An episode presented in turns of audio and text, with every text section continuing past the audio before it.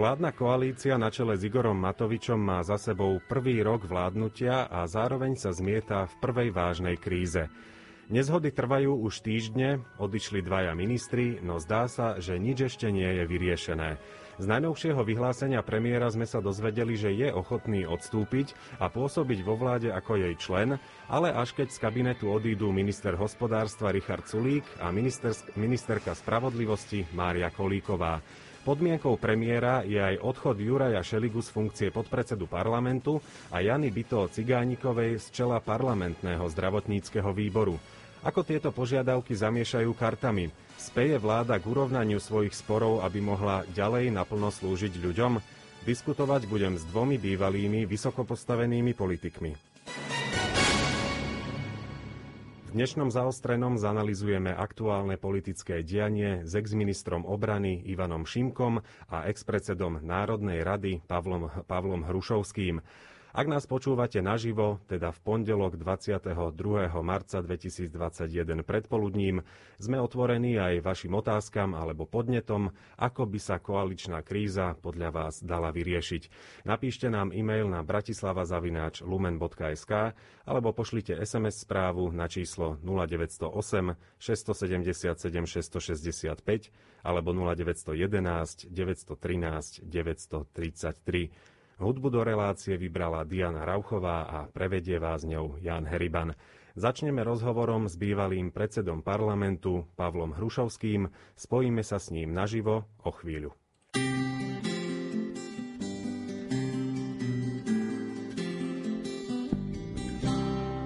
Z plusu do mínusu kolíše strelka a príchuť ortu te horkne stále viac a s malou ručičkou sa zaraz spojí veľká. Oznámi, že čas na čas prestal rásť. Že chvíľu na oddych doprajeme slnku, zem pokúsi sa malú chvíľu netočiť a každý na seba nazrie na chvíľu zvonku. Možno by to tak chvíľu mohlo byť. Do stavu bez ťaže, bez bolesti duše. Skúsme sa spolu aspoň na chvíľočku vliať, na radosť a na lásku prstami na puse. Budeme jeden druhému si prisáť. Nech boskom na líce nevelebí sa zrada, rozdajme pánom sveta patent na dotyk, a tam, kde človek srdcom iné srdce hľadá, nebude život sám sebe protivník. Mm, a chvíľu na oddych doprajeme slnku. Zem pokúsi sa malú chvíľu netočiť a každý na seba nazrie na chvíľu zvonku. Možno by to tak chvíľu mohlo byť. Oh nádej doprajeme slnku. Zem pokúsi sa malú chvíľu netočiť a každý na seba nazrie na chvíľu zvonku. Možno by to tak chvíľu malo byť. Vo vysielaní vítam bývalého, podpre, bývalého predsedu Národnej rady Slovenskej republiky Pavla Hrušovského. Pán Hrušovský, dobrý deň, prajem, počujeme sa. Príjemný dobrý deň, počujeme sa, pozdravujem všetkých poslucháčov aj vás osobne Radia Lumen. Ďakujeme veľmi pekne, ďakujem aj za poslucháčov samozrejme. Ako ste aj počuli, tak v úvode som načrtol to včerajšie vyhlásenie Igora Matoviča k aktuálnej situácii. On tam teda okrem iného ešte uviedol, že v prípade nástupcu ministerky Kolíkovej požaduje Igor Matovič skúseného odborníka, ktorý nemá politické previazanie na vlády Roberta Fica a Petra Pellegriniho a takisto požiadavkou zo strany Oľano je aj nové prerozdelenie ministerských postov a to striktne na základe výsledkov volieb. SAS by sa teda mala vzdať jedného z troch ministerstiev v prospech Oľano. To ešte aj na pripomenutie poslucháčom, čo včera večer z úradu vlády odznelo. Pán Hrušovský, čo hovoríte na takýto návrh, ktorý prišiel po istej odmlke e, premiéra e, okolo koaličnej krízy? Prekvapilo ma toto vyhlásenie a stanovisko, ktoré komunikoval premiér vlády Slovenskej republiky, ale v mene strany Olano. Ja som čakal, preto lebo tomu predchádzali rôzne vyhlásenia iných predsedov koaličných politických strán, že večer je zvolená koaličná rada, rokuje sa, že ak k nejakému nejakej tlačovej konferencii a záveru z týchto politických rokovaní príde, tak tam budú všetci predsedovia koaličných politických strán. Osobne si myslím, že to včerajšie vyhlásenie je len pokračovaním štýlu a spôsobu, ktorý prezentuje v politike pán premiér Matovič. Ja nevidím, že to bude mať dobrý koniec a mal som z toho pocit, ako by sa Igor Matovič začal chystať na predčasné parlamentné voľby, lebo podmienky, ktoré stanovil vo vzťahu k ostatným koaličným politickým stranám, sú pre mňa ako bývalého politika aktuálne, keby som to mal riešiť, totálne nepriateľné. Ako... Nemôže nech sa páči. Nech sa páči. Môžete dokončiť? Nie, nie, nech sa páči. Áno. Ako by ste pomenovali e, tento štýl? Hovoríte, že je to e, prezentácia e, štýlu vládnutia Igora Matoviča. Ako by ste ho charakterizovali, tento štýl? O čom to vypoveda? Viac menej taký autoritatívny, plný hľadania nepriateľov, vyvolávania konfliktov a nedorozumení a hľadania všetkých príčin nie v sebe, ale v iných. Toho teda dôkazom je aj to, že v podstate tie predošlé podmienky za ľudí a SAS, ktoré kto, teda predstaviteľia týchto strán jeho vyzvali, aby odstúpil, tak on to vlastne otočil uh, opro, proti ním. Hej, uh, o čom toto vypoveda? Pozrite sa, politika je primárne o politickej zodpovednosti a štátnickej múdrosti. Ak mi niečo v tomto spore chýba, je tá politická zodpovednosť a štátnická múdrosť. V situácii, v akej sa Slovensko nachádza, nie len Slovensko, ale Európa a svet, kedy tu zomierajú ľudia, proste kedy je v spoločnosti strach hraničiaci až s obavami o budúcnosť, tak nemožno na úrovni vlády a centrálnych orgánov štátu od ktorých sa očakáva upokojenie situácie, vnášať ešte do spoločnosti e, takýto stav e, doslova nenávisti e, a nekompetentnosti. Ľudia strácajú dôveru a to je aj výsledok toho celého ich postavenia dnes v slovenskej politike. Ak by Igor Matovič teda odstúpil z postu premiéra, ale ostal by vo vláde, tak ako to včera formuloval, e, pomohlo by to stabilite tej vlády? E, nebol e, by ten problém stále vnútri vlády? Osobne si myslím, že je to neštandardné rozhodnutie, aby z postu premiéra niekto išiel robiť post ministra, ale ja sám osobne v tejto chvíli nerozumiem tomu spôsobu hľadania definitívneho riešenia, e, preto lebo už tri týždne sa spoločnosť traumatizuje, tu prestali fungovať e, ústavné orgány štátu, okrem prezidentského úradu a takto ďalej sa štát riadiť nedá. Bolo by zo strany Igora Matoviča štátnickejším gestom, riešením, keby odišiel naspäť do parlamentu a vo vláde by už neostal? Toto by bolo podľa vás priateľnejšie riešenie? E, pozrite sa, tie vyhlásenia a požiadavky predtým dvoch jeho koaličných politických strán smerovali k výmene premiéra vlády Slovenskej republiky.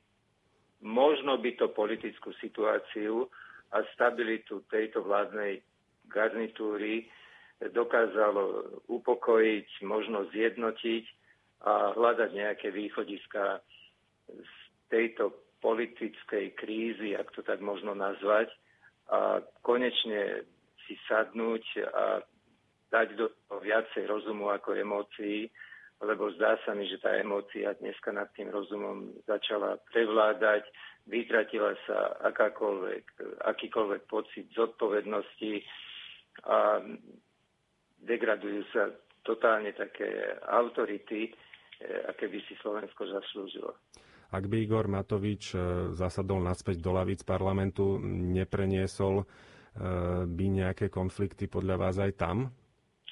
Nepredpokladám, nesúhlasím so stanoviskom predsedu parlamentu, že on si neželá, aby sa tento konflikt preniesol do parlamentu. Pozrite sa, parlament je ústavný orgán, kde je práve to miesto, kde sa má diskutovať o všetkom. Aj keď s, niekým, s niečím nesúhlasím, otvorene to poviem, netreba nedorozumenie alebo jednotný a súhlasný názor predstavovať hneď ako nenávisť, ale ako hľadanie riešení. A Igor Matovič je známy tým, že rád vyhľadáva konflikty alebo odprezentováva iný názor, ale to do parlamentu patrí. Pokiaľ je ten konflikt naozaj reálny, odôvodnený, tak môže priniesť aj, aj dobré riešenie. Ako vidíte vy východisko z tejto dnešnej situácie? Čo by mala vláda urobiť, aby sa situácia upokojila aj vo vnútri kabinetu a tým pádom aj navonok, aby e, sa neprenášali tieto spory aj na ľudí, ktorí takisto už vnímajú, že je to už dosť dlho a žijeme aj tak bezprecedentnú dobu pandémie. E, kde vidíte vy riešenie uspokojivé pre všetky strany? Uf, pre všetky strany. Teraz neviem, či len koaličné, alebo všetky strany, ktoré sú zastúpené. Minimálne aspoň strany v koalícii. No, strany v koalícii buď sa dohodnú, alebo sa nedohodnú. Ak sa nedohodnú, vidím jediné východisko v predčasných parlamentných voľbách. Mne ako prišlo na um po tém včerajšom vyhlásení pána premiéra, že aj on už ráta s takouto alternatívou, lebo ak k tej dohode medzi nimi nepríde a ukazuje sa, že tu sa mení postoj jednotlivých strán, nie z dňa na deň, ale z hodiny na hodinu, že sa bude ťažko hľadať to riešenie a ťažko predvídať, čo bude dnes večer, čo bude zajtra večer, takto krajina fungovať nemôže. Takže asi e, ťažko povedať dnes, e, či alebo nejako predpovedať, či veríte skôr e, v to, že e, podarí sa zrekonštruovať súčasnú vládu a bude pokračovať ďalej, alebo to naozaj vyústi do tých predčasných volieb? Pozrite sa, vždy som si želal, aby takéto konfliktné situácie, ktoré sú súčasťou robenia, e, robenia politiky, uvedomujúci pritom ale veľkú politickú a štátnickú zodpovednosť, tak sa dajú hľadať východiska, ale vždy som si želala, aby boli v rámci ústavnosti a zákonnosti. Tie cesty sú rôzne a možnosti tiež, takže ja verím to, že nájdu dosť odvahy a zodpovednosti za hľadanie toho riešenia čo najskôr. Pán Hrušovský, poďme sa teraz pozrieť aj e, v podstate na začiatok. E, už e, tohto vládnutia, tohto kabinetu. E, vedeli sme všetci, že to zloženie je také dosť pestré, názory vnútri koalície sú rôzne. E, dalo sa, alebo očakávali ste už, e, dá sa povedať, na začiatku vládnutia tejto, tejto vlády pred rokom. Dalo sa už predvídať o, o nejakých konfliktoch alebo podobne? Pozrite sa, poznajúc niektorých politikov, ktorí tvoria túto vládnu koalíciu, e, predpokladal som, že to nebude jednoduché, že to bude skôr zložitejšie. Pri tom veľkom očakávaní, po veľkom nadšení prichádza ale veľké sklamanie. E, to sklamanie reprezentuje aj takmer 80 na nedôvera občanov Slovenskej republiky v túto vládu. Takže to je len vyvrcholením tej ani nie tak tých konfliktov, ale mne sa zdá, že akoby nekompetentnosti tejto, tejto vlády spravovať túto krajinu múdro a zodpovedne na prospech týchto občanov. Bol spúšťačom tejto aktuálnej krízy nákup vakcíny Sputnik podľa vás? Nemyslím si, že toto bol spúšťač. Ja skôr pracujem postoji takom, že tam úmysel dobrý bol, ktorý nemožno poprieť. To, že tam absentovala e, komunikácia s odbornou verejnosťou, že sa to odprezentovalo zle, že sa z toho začal vytlkať politický kapitál, e, bolo vlastne len pokračovaním tej krízy, ktorá bola už aj predtým, ale sa, ktorá sa potom prejavovala, prejavovala, prejavila v plnej sile po mm. Sputniku. Mm, čiže už... Ale nemyslím si, že Sputnik bol spúšťačom. Nie, to, to už bolo len Sputnik bol pokračovaním. Nadvezovalo to už na e, nejaké napätia, ktoré sa vyskytovali predtým, konec koncov boli už aj nejaké medializované aj predtým, ale žiadna tá kríza alebo žiadna tá nezhoda nedošla až do takého štádia, v akom ju vidíme dnes. E, to sa zrejme Je. zhodneme. Viete, veď všetci sme to cítili, preto lebo aj vulgárnosť má svoju hranicu, aj osočovanie má svoje pravidlá. E, posielať niekoho, kopať hroby, označiť ho za hrobára, vraha, um, vulgárne niekoho pomenovávať idiotom a tak by som mohol vo výpočte pokračovať, nesignalizovalo nič dobré.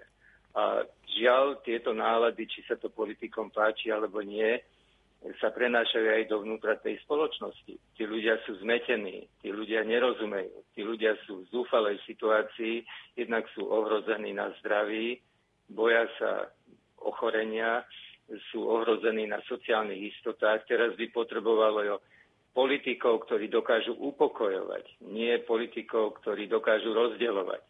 Proste tu sa zrazu konflikt e, končí nenávisťou. E, mal som žiaľ Včera zomrel jedného vynikajúceho priateľa, profesora Leščinského, ktorý hovoril o liberáloch, ktorí sa stali akoby hrozbou pre konzervatívnu politiku. Asi to, že sa liberálov netreba báť, skôr sa treba báť nenávisti.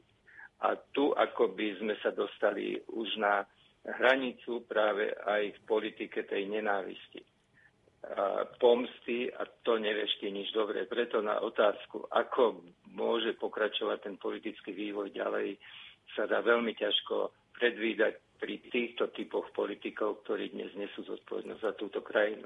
Áno, myslím si, že aj ľudia očakávajú, že uh, už si urovnajú medzi sebou tie vzťahy a budú sa venovať svojej práci. Uh, na druhej strane, uh, kým tie vzťahy nedajú do poriadku, ťažko sa robí nejaká práca. Čiže naozaj je potrebné klásť dôraz na, tie, na to riešenie tých osobných sporov až tak, že možno sa nedeje alebo ne, nepracuje na, na všetkom tak, ako by sa pracovalo, keby bolo všetko v poriadku?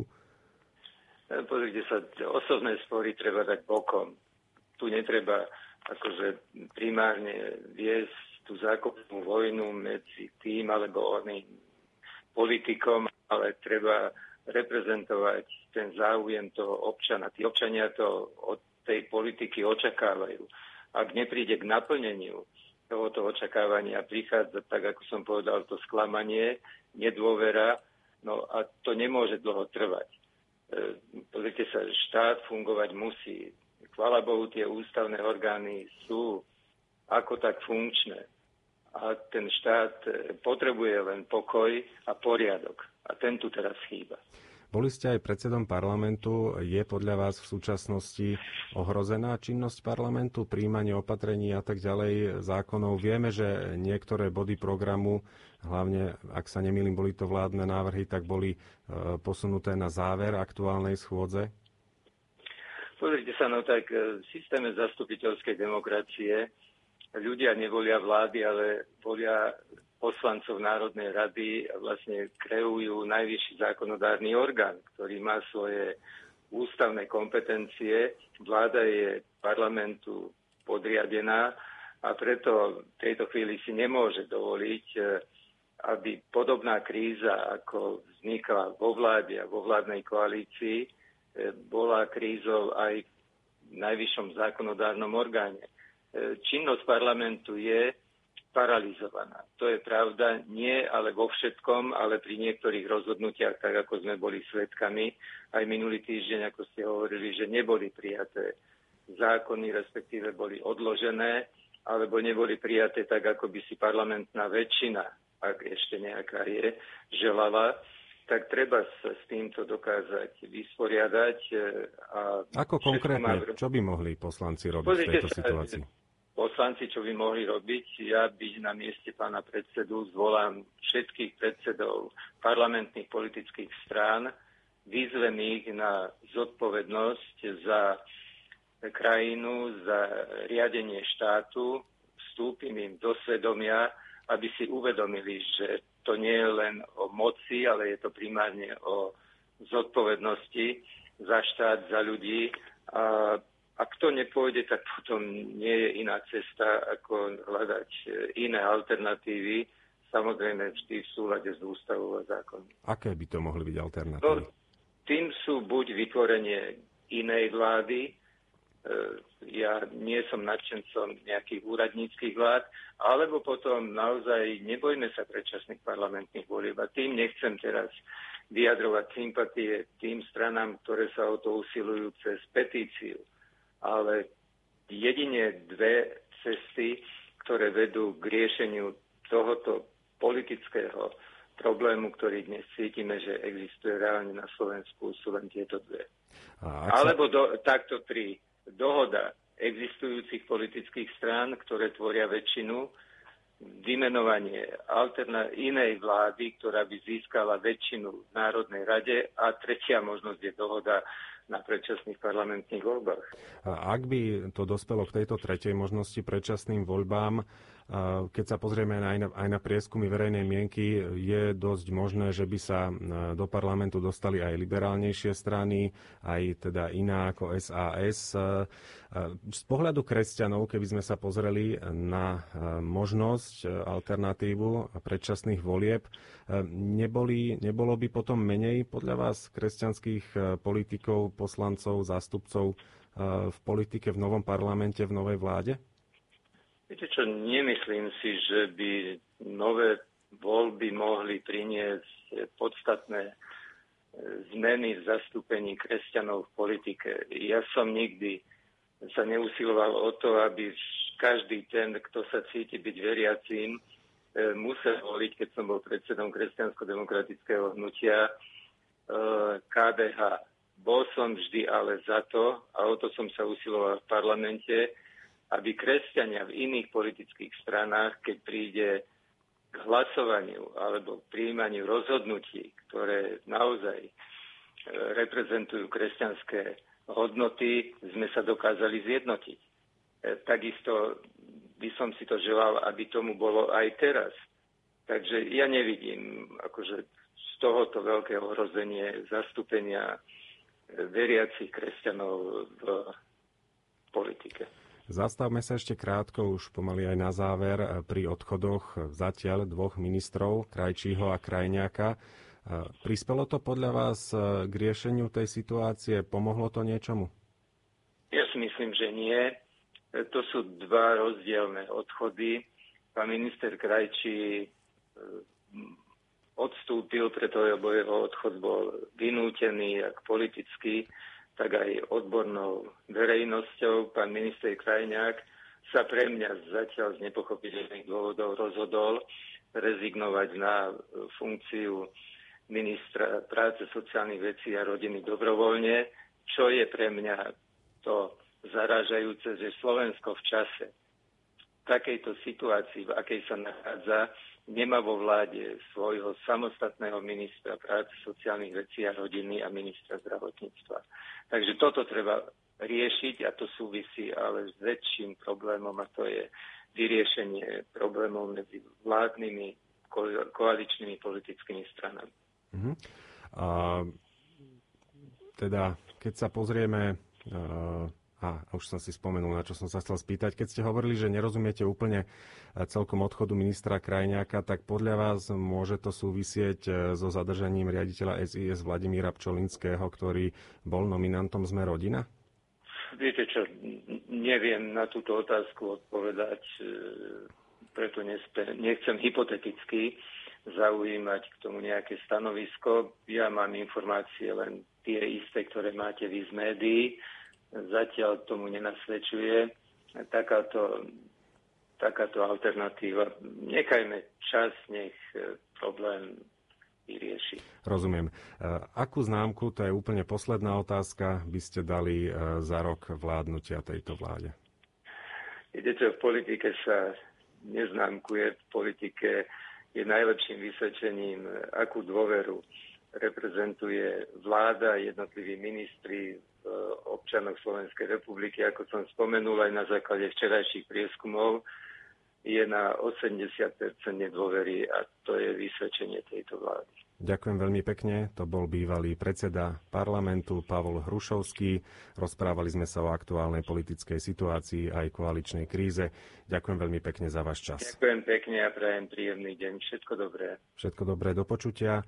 O chvíľu sa na podobné témy, podobné otázky budem rozprávať s bývalým ministrom obrany Ivanom Šimkom. Nech v nás zomrie všetko zlé nech v nás zomrie všetko zlé. Nech len svetlo zaplaví rany duší poľaví.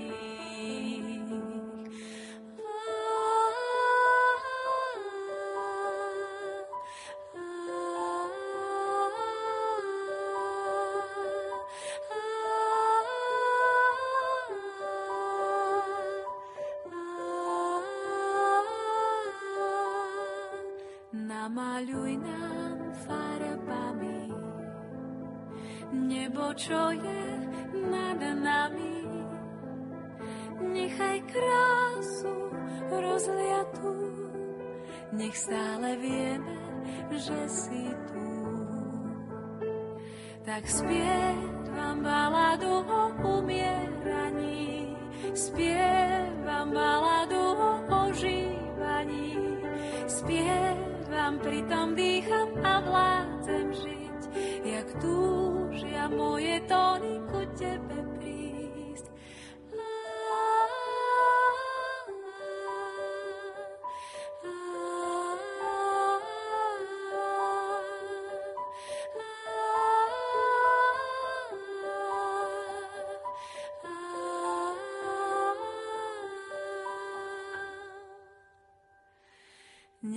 zomrie všetko zlé.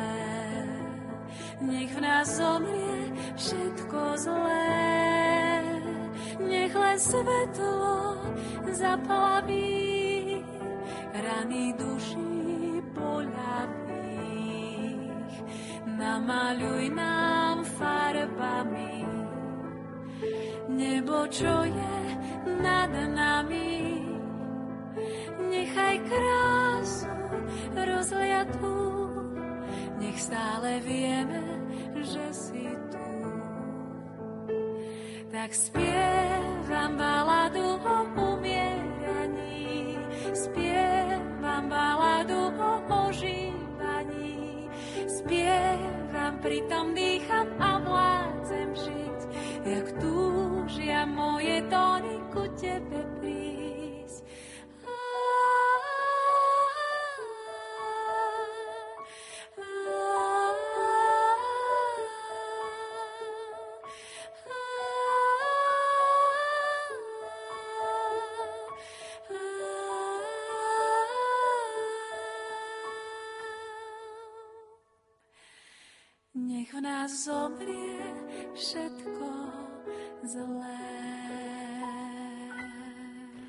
Aktuálne politické dianie a koaličnú krízu zhodnotíme aj s bývalým ministrom obrany, pánom Ivanom Šimkom. Dobrý deň, prajem, pán Šimko. Dobrý deň, Ivan. Pán Šimko, na úvod rovnaká otázka ako na pána Hrušovského. Ako na vás e, zapôsobilo včerajšie vyhlásenie premiéra? Ak mám povedať pravdu, tak ja som niečo podobné predpokladal. Eh, Igor Matovič založil svoju politiku na jednostranných vyhláseniach a tak trošku e, provokoval svojich partnerov, provokoval e, dlho, dlho, niekoľko mesiacov a obdobným spôsobom e, vystúpil aj včera. Myslím si, že Igor Matovič je hráč, ktorý má zmysel pre dramatičnú situácie a je tak trochu dva ťahy pred všetkými. To... Uh-huh. V zásade súhlasím s tým, čo povedal pán Hrušovský, že e, v podstate, v podstate tak trochu už všetci sa upínajú k možnostiam predčasných volieb a Igor Matovič bol skvelý politik v opozícii a on potrebuje ísť do volieb, do volieb ako opozičný politik. A ja to vnímam, to jeho včerajšie ten jeho včerajší návrh, ako takú vízu svojim koaličným partnerom, že tak odvolajte ma. To, čo včera zaznelo, podľa vás bola reakcia na tie požiadavky zo strany za ľudí a SAS, alebo skôr ešte podľa vás pridal k tomu ďalšie svoje podmienky a tak povediac prilial do ohňa? No, boli to, bola to reakcia na to, čo sa za ten e, týždeň e, vlastne povedalo, odohralo. E, treba povedať, že vlastne tie vyhlásenia, to ultimátum, ktoré položili tie malé koaličné strany, teda Richard Sulík a pani Remišová, to ultimátum dalo obrovský priestor pre, pre vlastne tú šachovú hru, ktorou tie mocenské zápasy niekedy bývajú E, pretože bolo strašne dlhé. Ja neviem, či z histórii by sme našli tak dlhé ultimátum e, vo vážnej politickej veci. Väčšinou ultimátum sa dáva na, na 24 hodín a nie na 10 dní. Za tých 10 dní jednoducho e, si Igor Matovič len vypočul, čo všeličo v tom verejnom priestore odznelo.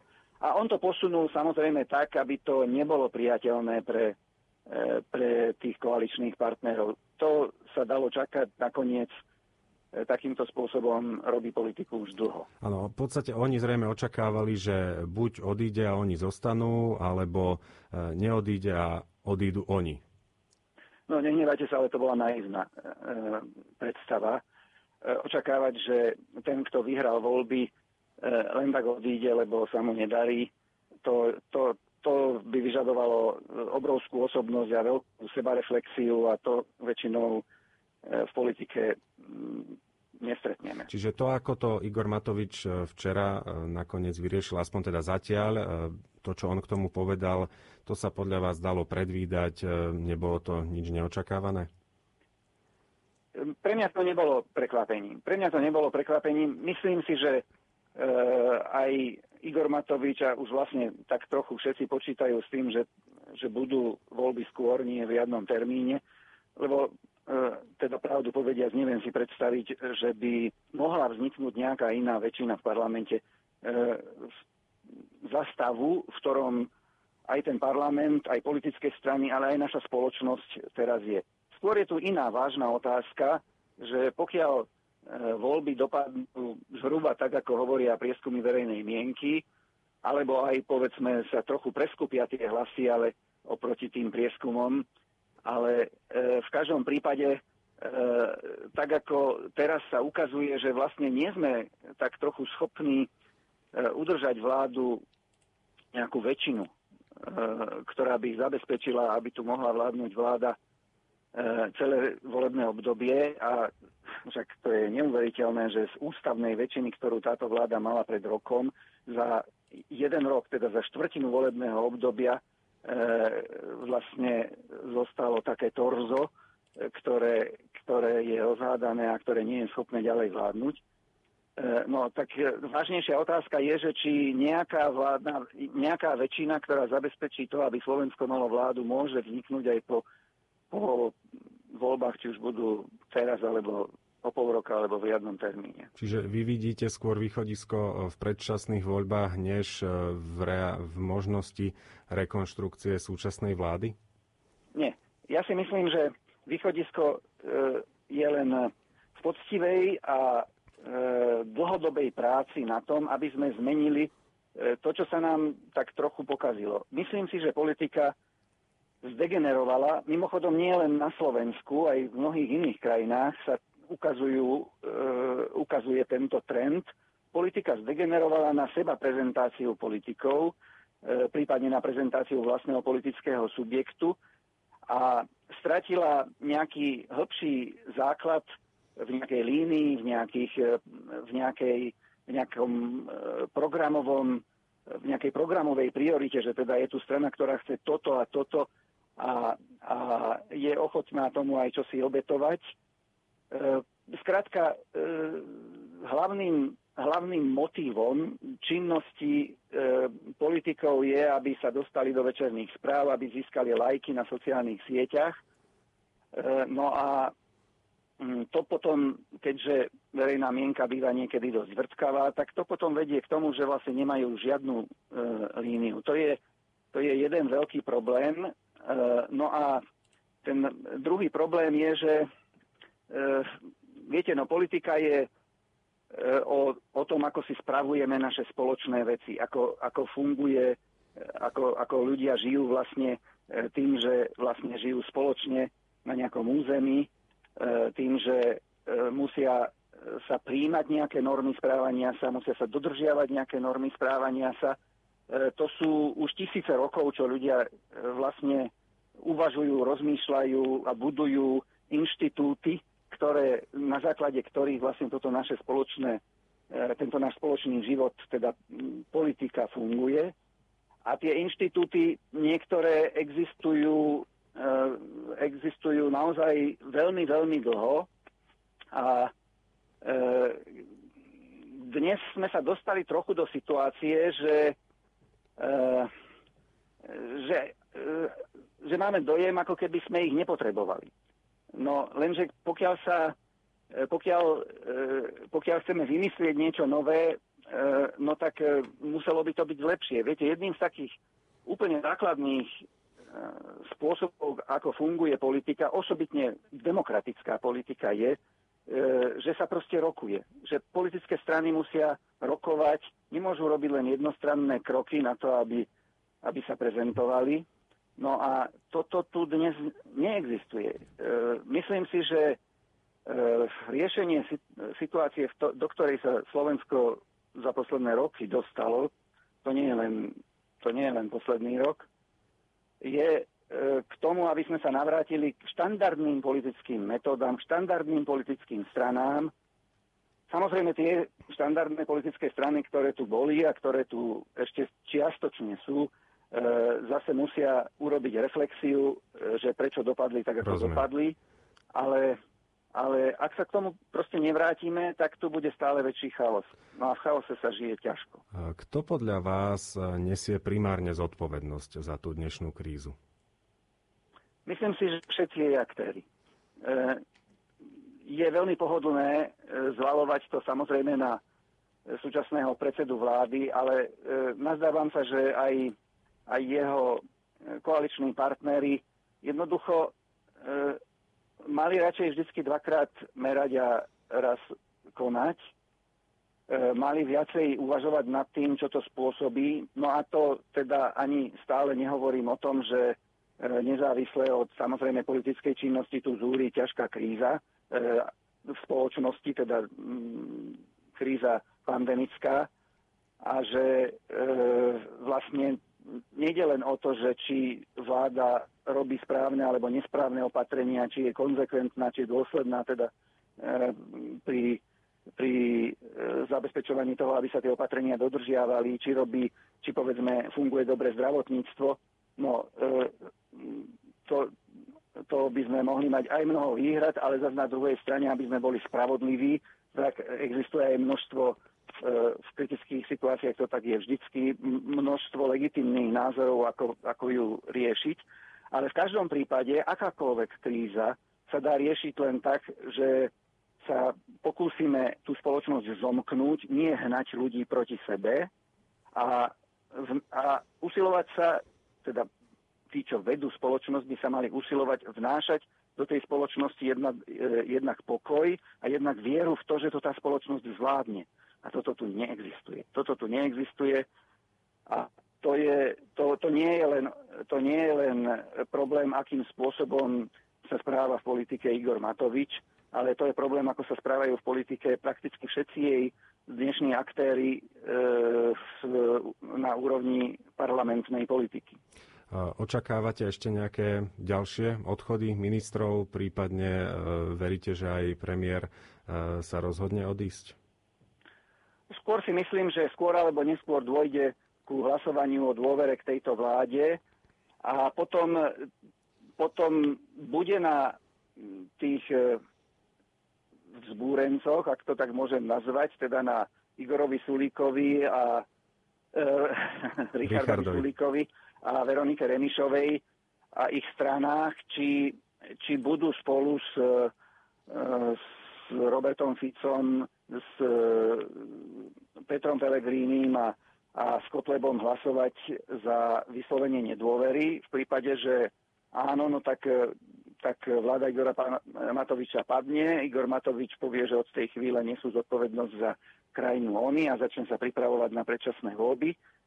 A, a, a bude problém zostaviť nejakú e, vládu, ktorá by mohla získať väčšinu, aby doviedla, e, doviedla e, Slovensko do tých predčasných volieb. Toto je scenár, ktorý sa mne dnes vidí byť na základe toho, čo sa povedalo, ako najpravdepodobnejší a nie príliš, nie príliš sympatický. Ďaleko lepšie by bolo, a my to máme v katolíckej cirkvi tak dobre zariadené, že v takej tej naj, kontroverznejšej situácii, keď sa musia všetci kardináli dohodnúť, tak ich proste zamurujú a je konklave, akým nevypustia biely dym, e, tak, e, tak proste tam sú odrezaní od celého sveta. Toto by sa zišlo dnešnej, vládne, dnešnej koalícii, ich takto, ich takto niekde postaviť a nech rozmýšľajú nad zodpovednosťou, ktorú majú Zv... pred touto krajinou, aby sa proste nejako dohodli. No bez dohody neexist- sa nedá robiť demokratická politika. Zvláda táto koalícia popri e, teda riešení aktuálnych e, veľkých sporov aj manažovanie pandémie, zvlášť teda v čase, keď zatiaľ ešte nemáme plnohodnotného nového ministra zdravotníctva, ale je ním zatiaľ iba e, zastupujúci e, minister Heger. No to je týždeň, to ešte by som zase vzhľadom na to, že sa tu rozpútala e, celková vládna kríza, či vôbec vláda vydrží, tak, e, tak už to, v tom by som až taký zásadný problém nevidel. E, nakoniec tie inštitúcie, ktoré, sa, ktoré, ktoré e, sú nevyhnutné pre, e, pre boj s pandémiou, tie fungujú, ale, ale druhá otázka je, že či, e, či to vláda zvládla za tých posledných x mesiacov kedy sa tá, tá situácia na Slovensku výrazne zhoršila. E, myslím si, že tie chyby treba hľadať, tie veľké chyby, ktoré boli aj politickými chybami, treba hľadať ešte v jesenných mesiacoch. E, jednak, jednak to boli e, prílišné, to bolo prílišné otvorenie sa a také ľahkomyselné správanie sa ešte na konci leta. Pamätáme si nevestičky a a školy sa otvorili, e, ako keby sa nič nedialo. E, no a potom, prišla, potom, potom prišiel ten e, nešťastný nápad z toho celoplošného testovania, kde sa kde sme akurát v situácii, keď, začal, keď sa ten vírus začal výraznejšie šíriť, tak sme vlastne nahnali povinne ľudí, aby, aby sa vlastne združovali, aby sa stretávali pri tom testovaní. A a potom sa vlastne nerobili tie opatrenia, ktoré mali nasledovať po. Ale to ja hovorím teraz ako, ako politik bývalý a ako, laik samozrejme, pokiaľ ide o, o, o samotné zvládanie epidémie. E, to si myslím, že na to máme dostatočných odborníkov a bolo treba ich proste len počúvať a, a dôsledne robiť to, čo odporúčali. Pozrime sa ešte na túto súčasnú krízu aj e, z pohľadu prezidentky, respektíve z pohľadu toho, ako jej sa darí e, zasahovať e, do tejto veci. Myslím týmto, že by mala plniť nejakú úlohu mediátorky alebo takej osoby, ktorá nastavuje zrkadlo v tomto a poukazuje na riešenia. Ako sa jej to podľa vás darí? Myslím si, že sa o to usiluje. Ja, ja, ja som rád, že máme že máme prezident, ktorá je osobnosťou a je, je taká, e, pôsobí tak rozvážne a myslím si, že aj je rozvážna. E, jej istým e, nedostatkom je, že je neskúsená v tých politických zápasoch. Winston Churchill mal kedysi zásadu, že, že do politiky k nemu do kabinetu a, a jeho spolupracovníci mohli byť len ľudia, ktorí mali dlhoročnú parlamentnú skúsenosť, pretože e, kto ju nemá, tak, e, tak nepozná celkom tú, tú, to mentálne nastavenie ľudí, ktorí v tej politike sú a, a mm, to, to, samozrejme, e, to samozrejme aj hlava štátu je dobre, keď, keď pozná. Jednoducho tak, ako sa musia mnohí aj iní za pochodu učiť, musí sa učiť aj prezidentka. Ale myslím si, že ona sa usiluje o to, aby, aby vnášala trochu aj pokoj do spoločnosti. No, to už sú také drobnosti, že nazdávam sa, že namiesto toho, aby si volala ministrov, tak povedia z nakoberes, lebo to jej ani veľmi neprináleží, by bolo dobre, keby ako orgán s priamým mandátom ľudu, prezident, prezidentský úrad taký je, aby predstúpila pred iný orgán, ktorý je tie, má priamy mandát ľudu, to je pred, pred parlament e, a, a jednoducho pripomenula e, poslancom Národnej rady ich zodpovednosť pred ľudom, e, pretože e, im je aj zodpovedná vláda. To znamená, že kto iný má urobiť poriadok s vládou, ak nie poslanci. Keby predsa len došlo k e, predčasným parlamentným voľbám, zamiešalo by to podľa vás karty v zložení kresťanských e, politikov, či už v parlamente alebo vo vláde? Viete čo, to je taký široký pojem. E, viete, na Slovensku, uvidíme ako dosadne sčítanie, ale na Slovensku e, sme skoro všetci kresťania E, ide o to, kto sa ako kresťan správa.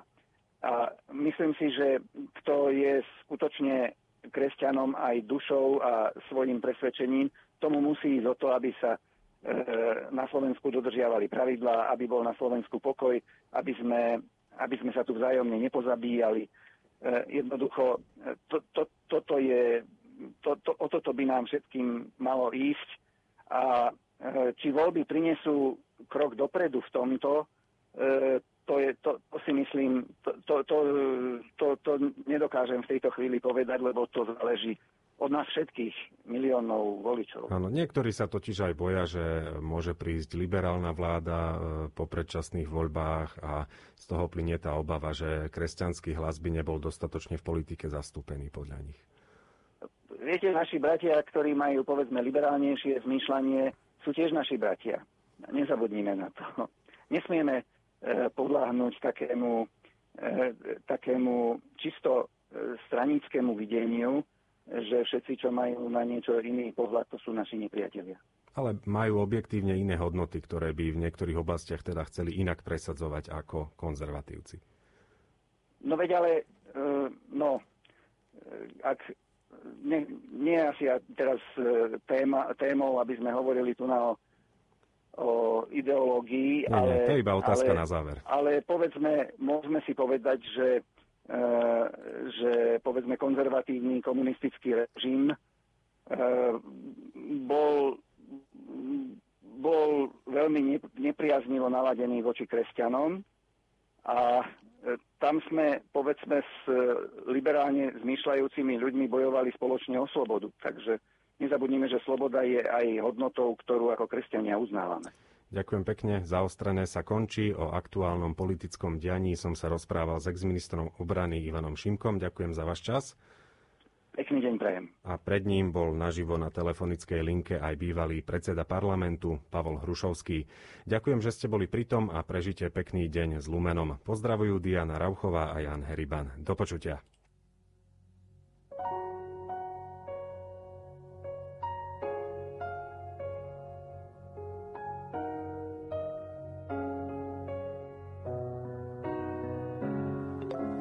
Kráčať ďalej v boji sám na pokraji si